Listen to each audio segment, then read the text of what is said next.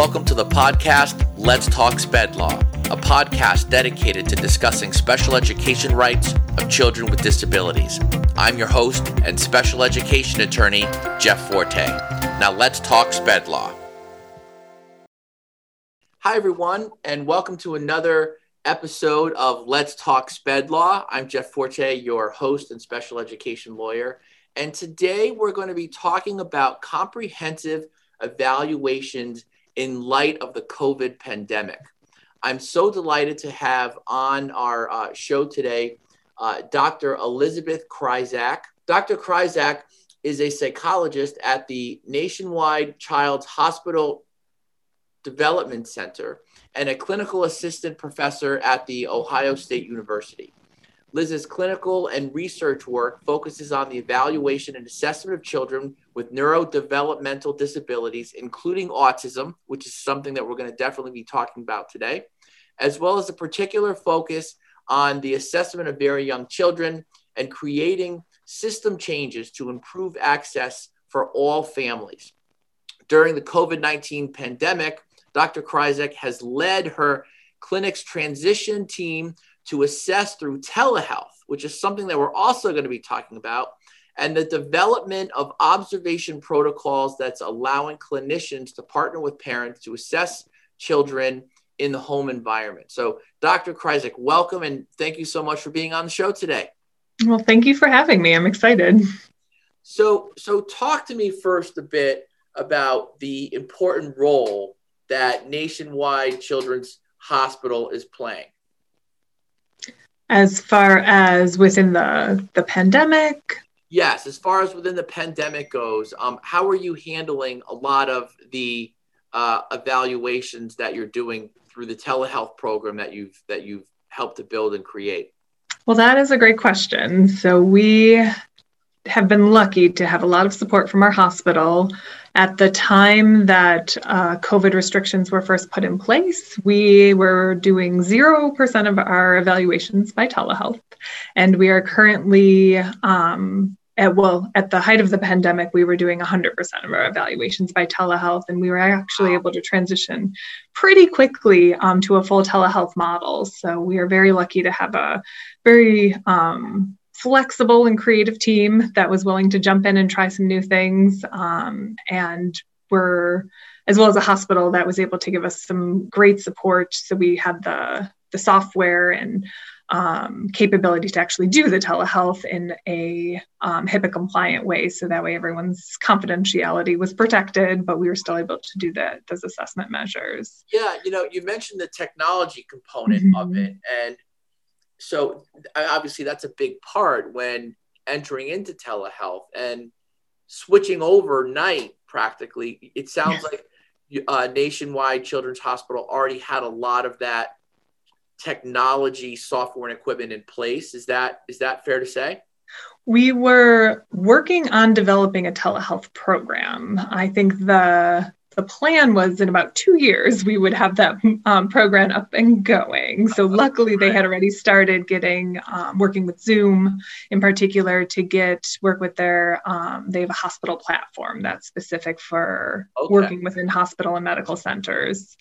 And so they luckily on the software side, they were already working with them to get all of that set up. Um, but then the the rest of the planning for the actual how to do those evaluations got sped up exponentially, and where we were able to get that up and going much faster than we had planned. Yeah, I'd say it was almost put into a, a pressure cooker.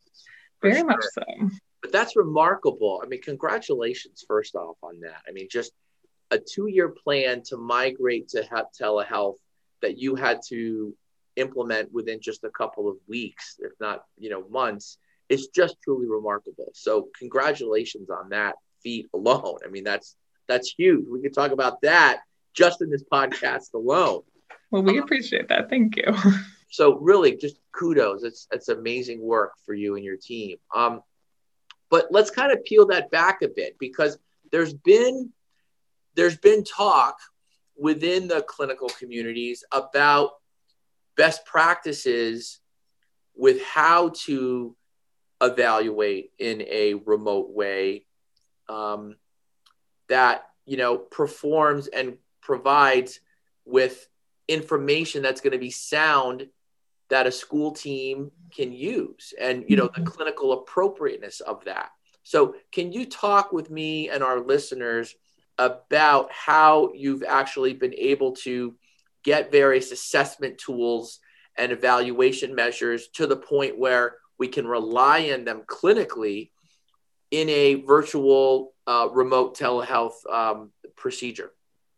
Um, that's a great question. So, I think the important thing to keep in mind is that while the large use or the large scale use of telehealth is relatively new, telehealth itself has been in development for the several decades. So this is not a new question. Um, in particular, the before the pandemic, I think we were really considering telehealth as a way to help reach families who weren't going to be able to access services other ways. So either due to transportation barriers or geographical barriers. So the development of telehealth testing or telehealth assessment has been in development for, as I said, several decades. So there's been some lovely research that's already been done looking at comparing um, measures that are done both by telehealth and in person together to see you know are we seeing significant differences if we do these one way or another? And so there's a few different cognitive measures and academic measures that have been assessed this way and have been shown to have pretty good reliability by telehealth. Um, so certainly that's going to vary a lot depending on the child that we're testing. Um, so I think most of these assessments are being done with slightly older kids, kids that can pay attention a little bit better, where you don't have to have that in person behavior management to keep them focused and on task. Um, but for many kids, this is a viable way of looking at those thinking and learning skills, um, similar to how we would do them in the clinic, uh, as well as looking at some uh, diagnostics as well. So I as you mentioned, I specialize in autism. So, a big part of our telehealth transition was developing an observational measure that we could use by telehealth to look at those symptoms related to autism. And what what measures are you using? You know, let's get into autism evaluations, right? So, mm-hmm.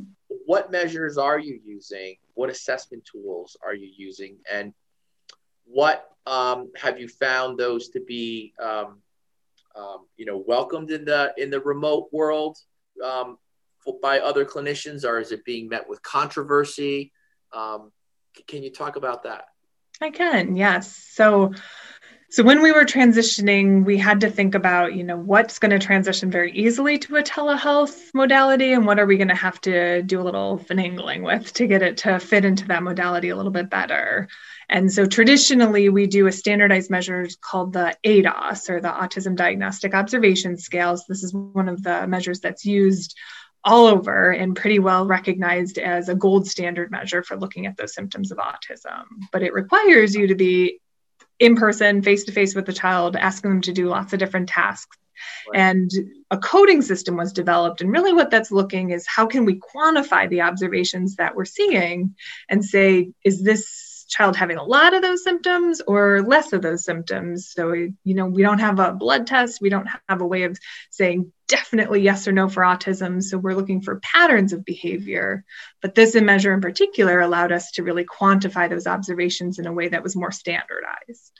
And so, we're not going to have that. Um, so, what we were looking for is other ways of doing that. So, one other measure that's available is the um, autism diagnostic interview, um, which is a standardized interview measure that does a, a, similar or works similarly in that it allows us to code um, all the different answers that parents give to a range of different questions about symptoms related to autism. And again, gives us a, a number that basically says, is this child more like those with autism or less like those with autism? And so that interview measure in particular has been a nice way of giving us another standardized way of looking at some of these symptoms but we still want to be able to see the child and be able to um, get to see them doing different social skills and um, or um, social skills and different behavior, how they're playing with toys, how they're interacting with others, just because we have different perspectives. So even though I'm getting an interview from parents, they may be looking at their child differently than I might if I got to see them in person. And so we've developed an observational protocol that's similar to what we would have looked at with that ADOS measure. But instead of using the same scoring method that was used for the ADOS, we use a measure called the CARS, um, which is the Childhood Autism Rating Scale, um, which is another measure that we can use to quantify those symptoms. Um, it's a requires a little less standardization to be able to use, um, but using that in combination with that ADIR, we think is a pretty good combination, along with trying to get some parent measures um, and teacher measures and basically get as many views of this child or perspectives of this child as possible to be able to look at those patterns. Are we seeing this pattern of symptoms related to autism across all those different environments and measures? And so, really, the, the measure we've added is that our own observational measure, um, which we're calling the AVABO, um, which is the Adapted Virtual Autism Behavioral Observation. Um, so, a long name, but it's a similar type of observation measure where it allows us to put the work with parents um, to look at a lot of these different symptoms in a home environment. That's that's great. That's really great. I mean yeah i i have heard and obviously you know it's it's it's um it's not disputed that that you know you just can't do the ados remotely. You, you just can't. And you know i have found clinicians and some reports in which they've attempted to do that and then mm-hmm. validity is questioned. So mm-hmm. um, that's a red flag to parents if if an evaluator is saying yes we can conduct the ados virtually or remotely or telehealth wise. It's just not it's not really tried and true. It's not clinically appropriate right? Not using it in the same way. So i would say that could you do the ados activities and use those as an observation for what you're doing? So certainly the measure that we created uses a lot of those same activities but right. the scoring system is what's not validated to be used by telehealth. So it may be at some point, but right now, if they were to score up that measure um, and use it in the same way, that's what wouldn't be valid. Um, but you could still do a lot of the same activities, but you would have to, when you're interpreting those observations, think about what might be different by telehealth. Um, so, for example, trying to judge nonverbal behavior by telehealth is really difficult because eye contact is completely different um, right. on different um, platforms of the different platforms that you use to communicate by telehealth or even being able to look at facial expressions or um, you know gestures. You know a lot of times you're only seeing people from a certain view so they could be using gestures and you're just not seeing them. Right. um, so those are the kinds of critical thinking that has to be done with these assessment measures to think about what might be different. So we can still often use them but the interpretation is going to be different that that's that's incredibly fascinating. Um, so l- let me ask you another question. Let me kind of steer it into another way. Oftentimes, parents will say, you know, well, I'm going to try to get this psychoeducational evaluation or neuropsych evaluation covered by my health insurance, and then mm-hmm. use this evaluation as a means to advocate for additional services within my child's IEP or education program. Mm-hmm. Um, can you kind of unbundle the, the, the questions about parents wanting to submit certain portions of the evaluation through insurance versus the educational component pieces of an evaluation that typically aren't covered in insurance and you know how how you go through evaluations that may have you know insurance components and non-insurance components well, um, since I'm working at a children's hospital, so everything we're doing is going through insurance, I would say I think insurance can be really tricky because it's going to vary a lot by state. It's going to vary a lot um, by company, whether it's Medicaid versus not Medicaid, as far as what's going to be covered and what isn't. Um, so I think that'll be one tricky piece to this is I can't answer everything because it's really going to be um, specific to your insurance. And one thing that I would strongly recommend is that if you're considering doing an evaluation, is to talk to your insurance company about um, what types of services are covered through evaluations, um, because that can be very different um, depending on. So I think that's important. Um, so, for example, in our center, we do all we do both cognitive and academic testing as part of our typical psych evals. And for the most part, Ohio Medicaid tends to cover those evaluations. Many of our patients that we see are covered by Medicaid. Um, and even a lot of the private insurances in Ohio seem to cover a lot of those evaluations. I worked at other centers where they did no academic testing as part yeah. of their evaluations. Yeah, and um, that, that's like a big part, right? Of, of yeah. Where you can get the medical diagnosis and the medical assessments, but if the evaluator that's paid through by insurance isn't conducting teacher interviews or observing the child in a classroom or school based environment, they can get some pushback from the school team if they then use this evaluation to say, and I want an IEP based on the results of this insurance based evaluation. But it sounds like your team is already covering everything, which is remarkable. For the most part, we don't typically yeah we, do, we don't typically do um, is school-based observations. And i will say that the majority of the time we are encouraging parents to give schools copies of our evaluations. But i would say for the most part, the school is then going to do their own separate evaluation. Now, many of times they use our testing. So the schools that, certainly the ones that are within our area, um, know our reports. Um, they seem to trust our reports. So many of the schools will actually just use the cognitive and academic testing we've done, which can often help speed up an evaluation in school, um, which we are thankful for. Um, but they aren't required to. So I, and a psychological evaluation that a parent often starts with us is different than seeking a secondary evaluation um, through, for example, if they're going through advocacy through the school or um, moderation through the school. So those we occasionally get those requests, but that's not the majority of what we do. Okay. Um, and I will say that typically cognitive testing, so looking at those thinking and problem solving skills, that will be covered by insurance because we do use that diagnostically. So, for example, if we were looking at an intellectual disability or even looking at something like autism, I very rarely would want to diagnose autism if I didn't know what a child's cognitive functioning is, um, because that's going to be a big part to that differential diagnosis. Or even looking at something like ADHD, um, we really want to know that cognitive functioning. So that you can usually get covered. It's some places may be more tricky with that academic testing. Right, right, right. So you know, let let's get into a bit of what encompasses a comprehensive evaluation.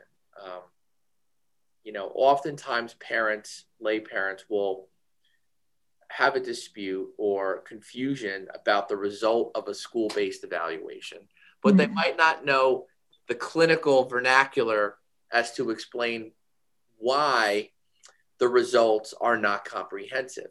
Hence, then they need to get perhaps some advocate or attorney intervention. Um, mm-hmm. So, can you kind of walk through when you're uh, reviewing a child's file um, and you're looking at evaluations? What red flags, in your clinical opinion, uh, cause you pause to say, "Hey, this is not this evaluation that was done on such and such a date with this child. This isn't this isn't comprehensive." Mm-hmm. Well, I would certainly want to see cognitive testing, and not only cognitive testing, but updated cognitive testing. So I think there's a f- false belief out there that cognitive testing is crystal. So your IQ is your IQ is your IQ, um, which is just not true, especially when that IQ is first done at a very young age. Um, so cognitive assessment or results on cognitive assessment can change over time. Um, the other thing I would want when explaining those cognitive results is at least some sort of um, explanation of what the child's behavior was during that assessment. Because obviously, if you have a child who's misbehaving or refusing to answer, or you know, it's just not a good day, um, you're going to get different results than you might on a different day. So when I'm trying to for example, if I was going to be looking at an ETR and thinking about how I could use the cognitive testing that was already done, that can be one of my biggest uh, I guess, pet peeves is when there's no observations. So I can't interpret these results in any sort of context. Um, so I would certainly want some description of how the child was during the testing to be able to understand the results that are presented.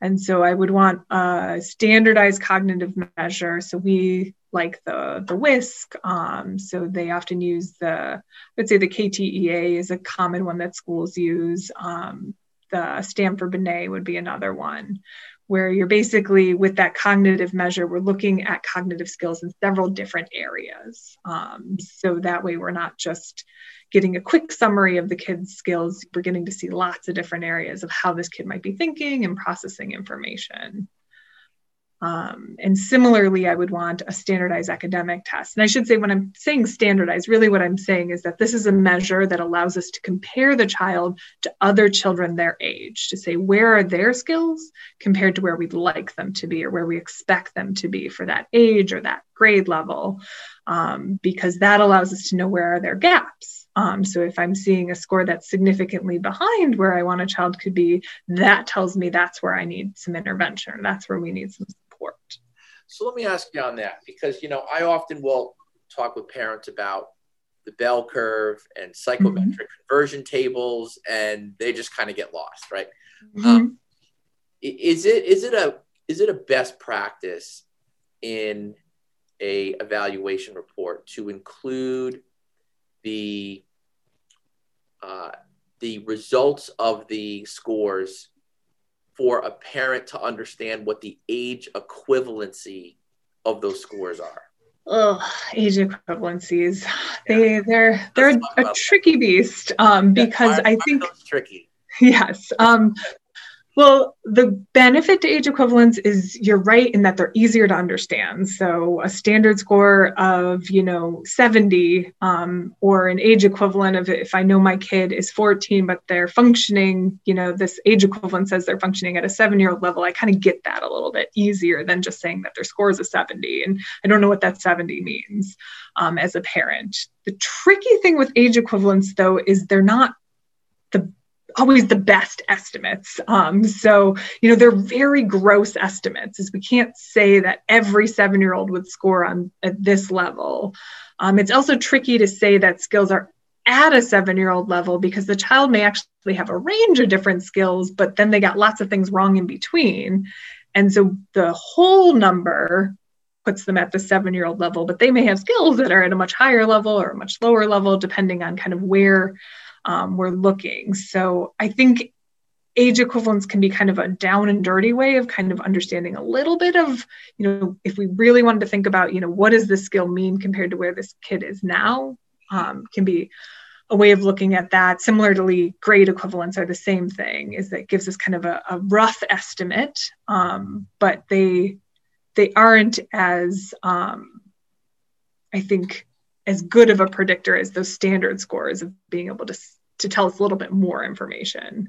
Right. I think what we need then is that a really good explanation of what standard scores mean. So that is one thing that I do struggle with a lot of times with um, school evaluations is they have a lot to do in those meetings where they're going over those results. Um, so they want to go through all the results. They want to go through all the goals and get all of that approved. Um, and so i understand that they oftentimes really can speed through the results. Um, and so yeah. if you're speeding through those results a lot of times parents do come away not having any idea of what was said um, so I would say one of the things we often do in our evaluations is actually go through some of the school testing too to explain like this is what the school did and this is what they found. Um, that's one of the benefits I think to going through a, like a private psychological evaluation is we oftentimes just have more time to just spend time going through those results. Now I'm curious in in your current clinical role at the hospital, do you also um, get invited to attend IEP meetings or? Not typically. Um, so we, I've been to a couple um, for families where I'm trying to help advocate a little bit more for certain things, um, but not typically. Um, unfortunately, I just don't know where we'd have the time to go to all of them. I know, with all the yeah. you're doing. Um, so while we're on the topic of assessments and, and psychometric conversion tables and real dense stuff here that I love talking about, yeah. You know, oftentimes when a child's coming up for a triennial, let's say, and they're having a psychoed done, and we're looking at full scale IQ scores, and um, a, and a school psychologist, let's say, is implementing the the WISC, right? Mm-hmm. And you're looking at WISC scores from three years ago, let's say when a child was seven, and their scores are you know scattered which we'll, we'll get to scattered scores in a minute but let's say they're at a certain percentile rank Mm-hmm. and now at 10 years old for the triennial evaluations they're at a lower percentile Mhm. rank Yes. and to the lay parent they're saying well wait a minute when my child was seven they had a WISC full scale iq score that put them in the you know let's say that you know the the 83rd percentile rank and now at 10 they're at the 72nd percentile rank my child has regressed Mm. what i get you know often will parents will say that is Yeah. that an accurate statement clinically It is not. and Um, why so is it not Yeah. So, what those standard scores are is the best way to think of it is we're always comparing you to the kids your age. So, at that seven year old um, example, that we could think of that child as he- they were doing as well as or better than 83% of the kids that are also seven years old.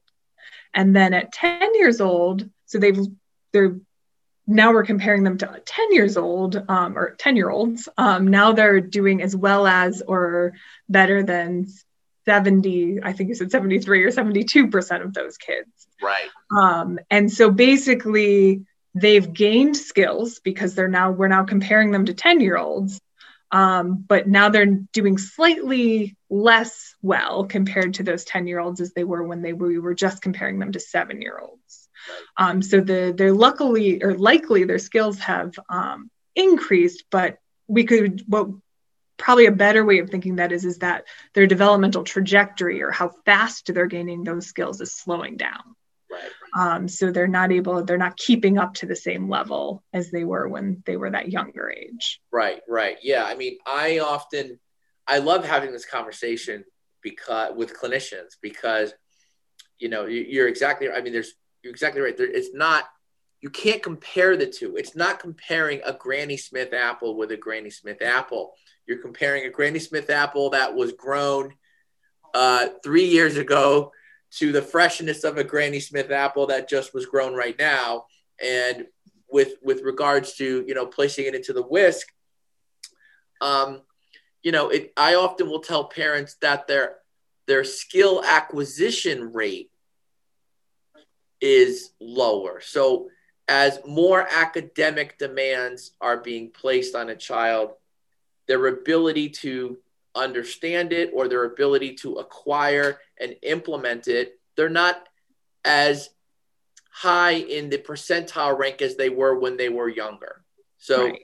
as the academic demands increase year over year with grade um, year over year with grade growth, uh, they may be falling behind, but it's not the same as regression. Right, exactly. Yeah. So they're they don't seem to be learning as quickly as they were before, but they're not losing the skills that they had before. Right. Um, for typically. Now, I mean, you could see cases of regression in there, and then we would actually want to ask, you know, are there skills that they used to have that they don't have anymore? Especially if that that gap was really big, um, Yeah. then certainly I'd want to ask some of those questions. Yeah. But um, just seeing a lower number doesn't mean that they've lost skills by any mean. That would still be something I want to look at. So, I mean, generally, the reason that those standard scores exist is because we should be able to compare across years, and that if your IQ was staying relatively stable, that IQ or that percentile should be relatively the same the older you get. So, you should continue to learn at a similar rate. Mhm. Um, I will say, as I was kind of saying in the beginning, that those IQ scores get more predictive the older we get because they, you know, again, you, it's a lot easier to be flexible and learn new things when we're younger, and our brains kind of get more set in their ways the older we get. Um, so they tend to be more predictive. If I saw like the difference between a 12 year old and an 18 year old, I might not expect as much difference as I might between like a six year old and a 12 year old. Um, I might expect some more difference in there. Um, but generally, we would want to see cognitive skills that are staying relatively stable over time. Now, a little bit of wiggle in those numbers isn't um, too concerning.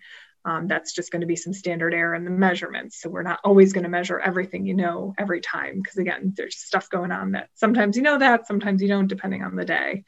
Um, But if we're seeing big differences, then that is something to look at. But it doesn't necessarily always mean I've lost skills, but for some reason we're not learning them as quickly. Um, so l- let's let's get into when you're when you're conducting an evaluation and some of the subtests scores are all over the place. yeah. Okay. Um, and what is that commonly referred to as a clinician? And what does it mean? And how does a parent understand all the various ups and downs in certain standard scores and percentile ranks within subtests? That is a great question. Um, and that should be something that the clinician who's describing those results to you is helping you with. So I would say that it can be tricky to try, especially so we typically think about that as scatter. So, meaning that, you know, typically we expect all of those different scores we're getting to be around the same number. When there's a lot of variation there, then what that's telling us is that there's some skills that are stronger, some skills that are, are weaker. And that can be really helpful to understand some of those strengths and weaknesses when we're thinking about what sort of supports might be needed. Um, and so we really do want to understand, especially if we have one or two skills that are very different from all the other skills, um, trying to understand what might be causing that, as well as what might supports might we be able to put in place to help um, get that to be more where we want it to be. Or the other way, we may have all of our scores in one place and then a couple things that are much stronger. Um, that may tell us that, oh, these are areas where this child seems to really excel, and maybe we can give them some extra um, support in those areas just so they're doing something that they really seem to enjoy or like. Um, so I would really want to um, start to understand what those differences are. So, for example, one of the most common things that we often see is a child whose general verbal comprehension and um, fluid reasoning, so kind of how they think and solve problems, those things are more in the average range but their working memory and their processing speed is significantly below. And so, what that's telling me is this is a child who has the potential to learn like everybody else and who remembers things and understands things like everybody else, but they might not do it as quickly. So, in the moment, their ability to remember information that's being said to them. Um, like I'm talking to you right now. So, without any sort of like writing it down or practicing, they might not be able to retain that information as well um, or they're just not able to do things as quickly so that processing speed. So you know while everyone else is able to complete their math test in you know 30 minutes this child might need an hour. And so they know all the same information but it takes them an hour to get all of their information out where everybody else can do it in 30 minutes. And so that you can kind of hear as i'm saying that that there's some interventions that we might be able to put in place so that this child that seems to be understanding information just like everybody else might be able to show it if we have a little bit more time for this child or a little bit more repetition. Or you know maybe they need to do it in a room where there's not as much distraction so that way they can show all those good skills that they know. You know i'm just i'm i'm smiling here because if only school teams would uh, break it down as eloquently um, and simplistically as you would for parents.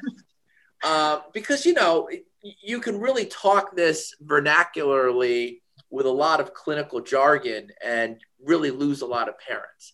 But the way you're explaining it um, is a way in which a school team should, frankly, to parents, because you can think automatically about, well, you know, we're going to need some accommodations and mm-hmm. modifications to the child's school environment uh, by providing them with some additional supports. Uh, you know, maybe not time testing, for example, or, mm-hmm. you know, ask that the student uh, repeat the instructions back to the teacher, check for understanding, for example. Mm-hmm. Um, you know and that is where the the results from a clinician's perspective you can really make great recommendations in the outcomes of of the scores that you're seeing. Yes. Yes. And actually one service that we've been working on developing here that i found to be pretty helpful is that a lot of times the school has done very similar testing to what we would do here and they've done it well. They just haven't explained it very well. And so we have a lot of parents that'll come in for initial di thinking they want a second evaluation when really what they need is just someone to go through the first evaluation with them and really explain what all of it meant.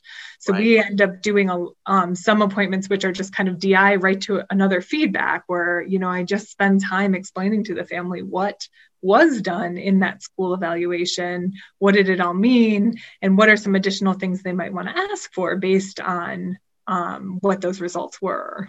Right right. Yeah you know that gets into um, one thing that often is is is needed and that's that's a program review. And uh, you know parents don't necessarily realize that a program review is a form of an evaluation. Mm-hmm. um, in which you know i'm sure you're you know you're meeting with the family you're interviewing the child and so forth but you're not necessarily conducting a full comprehensive battery assessments. Like you said they've already been done. It's just mm-hmm. no one's doing anything with them. Right. Right. Right. So that's yeah. great that you offer that service to to your families and patients. That's remarkable. Yeah. No i agree. I think that can be one of the difficulties and one of the loops that people can sometimes get stuck in is that it feels like when when there's not the right services in place that we just need to do more testing and more testing. Mm-hmm. um, or we're just not calling it the right thing. But a lot of times that we can use the information that's there that it's it's really that we just don't have the right supports in place yet or we're not using that data to the fullest that we can use it to understand this child or understand what they might need. Right right. So let me ask you a question on how on how you roll those services out you know um, how how do you and your team help to more fully inform a child's educational programming when evaluations have already been done or with the evaluations that you're doing now? Well as i was saying what we're, we're trying to do is look at what is the information that we're learning in that assessment what is it telling us about this child? So you know does it seem like there's an actual ability that's missing? Does it seem like learning is the problem?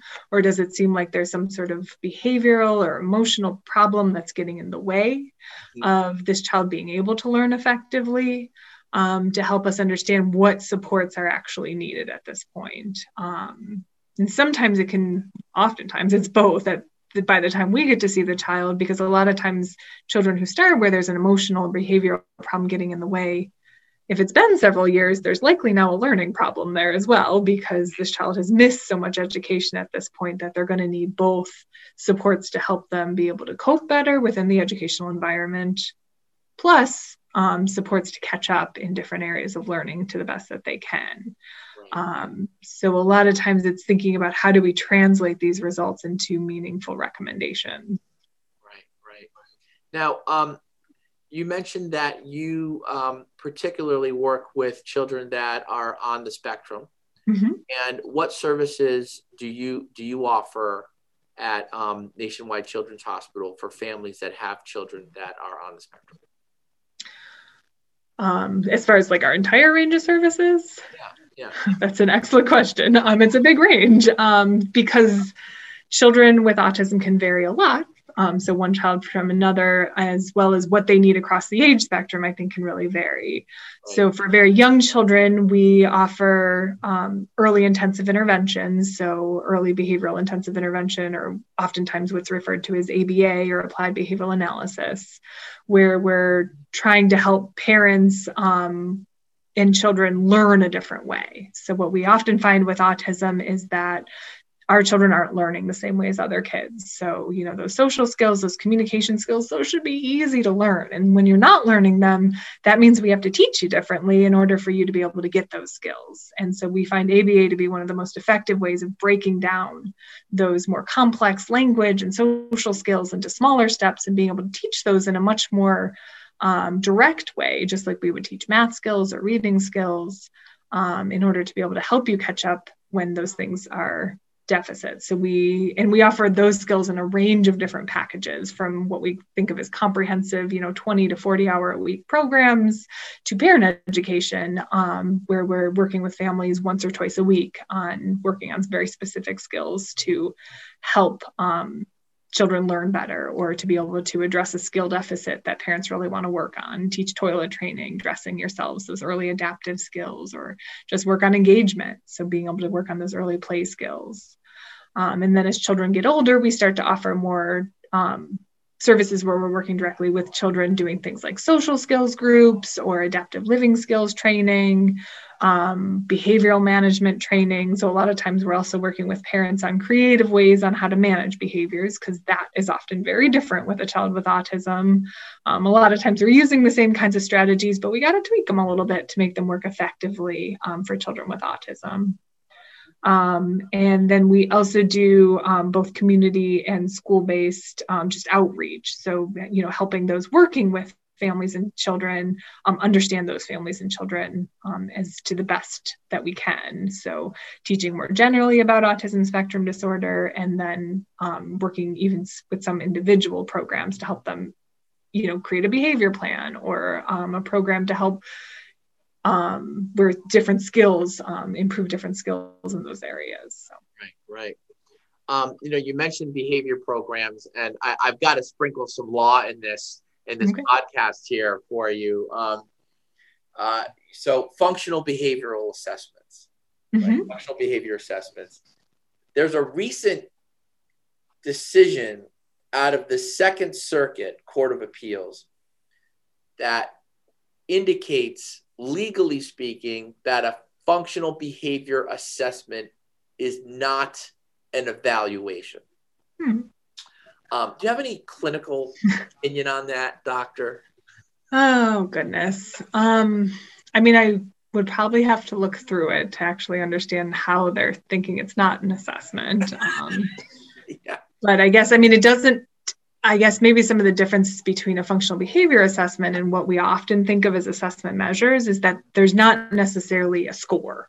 Um, so we're typically, you know, there's not a standardized measure that's allowing us to say, you know, this is where this child's behavior is compared to every other child's behavior. Because where functional behavior assessments really vary is we're looking at this individual's assessment. So we don't expect to be able to compare it to another child's assessment um, because this really is an individualized assessment to understand why is this child engaging in whatever the behavior is that we're concerned about. So really what we're looking for is being able to understand, you know, behavior does not happen in a vacuum. There's always a reason. Sometimes we don't understand what that reason is. Um, and that's where the functional behavior assessment comes in is that we we have to often understand what that reason is before we can really understand what's the best way to intervene. Because we have to know what is this behavior achieving for this child. Um, so, you know, is it allowing them to escape from something? Is it allowing them to get something they want? Is it providing some sort of stimulation that they um, really seem to need or want? Um, and without understanding that function of the behavior, um, we oftentimes aren't able to intervene effectively. But it's not going to give us a standardized score, which may be why they're considering that it's not an assessment, I guess, in the way other assessment measures like those IQ tests and academic measures are. Right, right, right. So, uh, you know, c- kind of moving on to when a you know a child is about to exit out of special education services under the Individuals with Disabilities Education Act and is more transitioning into adulthood mm. and is on the spectrum, right? Mm-hmm. Um, uh, do you get involved with determining what the outcome should be? You know, what, what transition evaluation should be implemented, what life skills that the child has acquired throughout their educational tenure, what's kind of the next step into adulthood for the patients that you, you've watched grow up? That is a great question. And I would say that that's a service area that we're still developing. Um, so we have one or two psychologists now who really specialize in those transition evaluations. And I think it's autism services have been growing with our children. Um, and unfortunately, you know, we've we've come a long way in the last couple of decades but we definitely have taken a developmental approach where you know we started with developing really good services for very young children then school age children and now we're finally hitting um, later adolescence and adulthood and really starting to develop some good services there. So i would say transition age evaluations are something that are still um, in their infancy but there's a lot of good research coming out that's showing that these transition evaluations can really help families plan for what's needed. And when I say transition age, you know, I'm we're thinking 18, but a lot of times the evaluation can be helpful if it comes a couple years before that, because a lot of times we need time to get children um, on different wait lists for different adult programs. Um, but really, with that transition evaluation, we're going to focus on what does this child do well, um, what do they need supports in, um, and translating that into what would that look like for a job, or you know what kind of supports would they need to live independently, um, and when those things aren't an option, what might be other um, avenues, like what types of housing would this child be most effectively supported in, or um, what types of more supported jobs would this child um, be effective in. Um, and so i think it's it's a different type of evaluation because it's really more of a strengths based evaluation where we're really trying to understand um, where is this child functioning compared to other children their age? What kinds of things could they do independently? And then where are we really going to need support? So you know should we be applying for guardianship or should we be applying for and that's guardianship has a lot of different levels um, as far as you know is this someone who just needs help with money management or do they need help with all medical decision making? Um, but i will say it's something that seems to really sneak up on parents and suddenly they are going to medical appointments and they're saying that oh your child needs to consent for their services um, and you have a child who's really not at the mental capacity to be able to consent but if you haven't applied for guardianship um, they we have to get their consent before we do anything um, so it's it's definitely an area that we need more services in, but those services luckily are being developed um, and are expanding. Good, good. Well, well, Dr. Kryszak, thank you so much for being on the show. Um, uh, now, if people want to get in touch with you, uh, mm-hmm. how, how, can we get in touch with you? Um, I would say either um, through email or they're welcome to call our office here. Um, do you want me to just give you my email or is that something? What I'm going to do is I'm going to put your email um, in the show notes for the podcast, okay. but I have it as elizabeth.kryszak mm-hmm. at nationwidechildren's.org. Correct. Yes. And Kryszak mm-hmm. is K R Y S Z A K for folks Very that good. get yep. in touch with Dr. Kryszak. Well, thank you so much thank you for being on the show. We we really covered a lot of information yeah. in, in a lot of time. So um, thank you for all the work that you're doing for for the kids that you're serving, and especially for just growing this telehealth uh, program at the Child Development Center at Nationwide Children's Hospital. So thanks. Yeah, it was my pleasure. Thank you for having me. All right, everyone. So thank you for listening and stay tuned for another episode of Let's Talk Sped Law.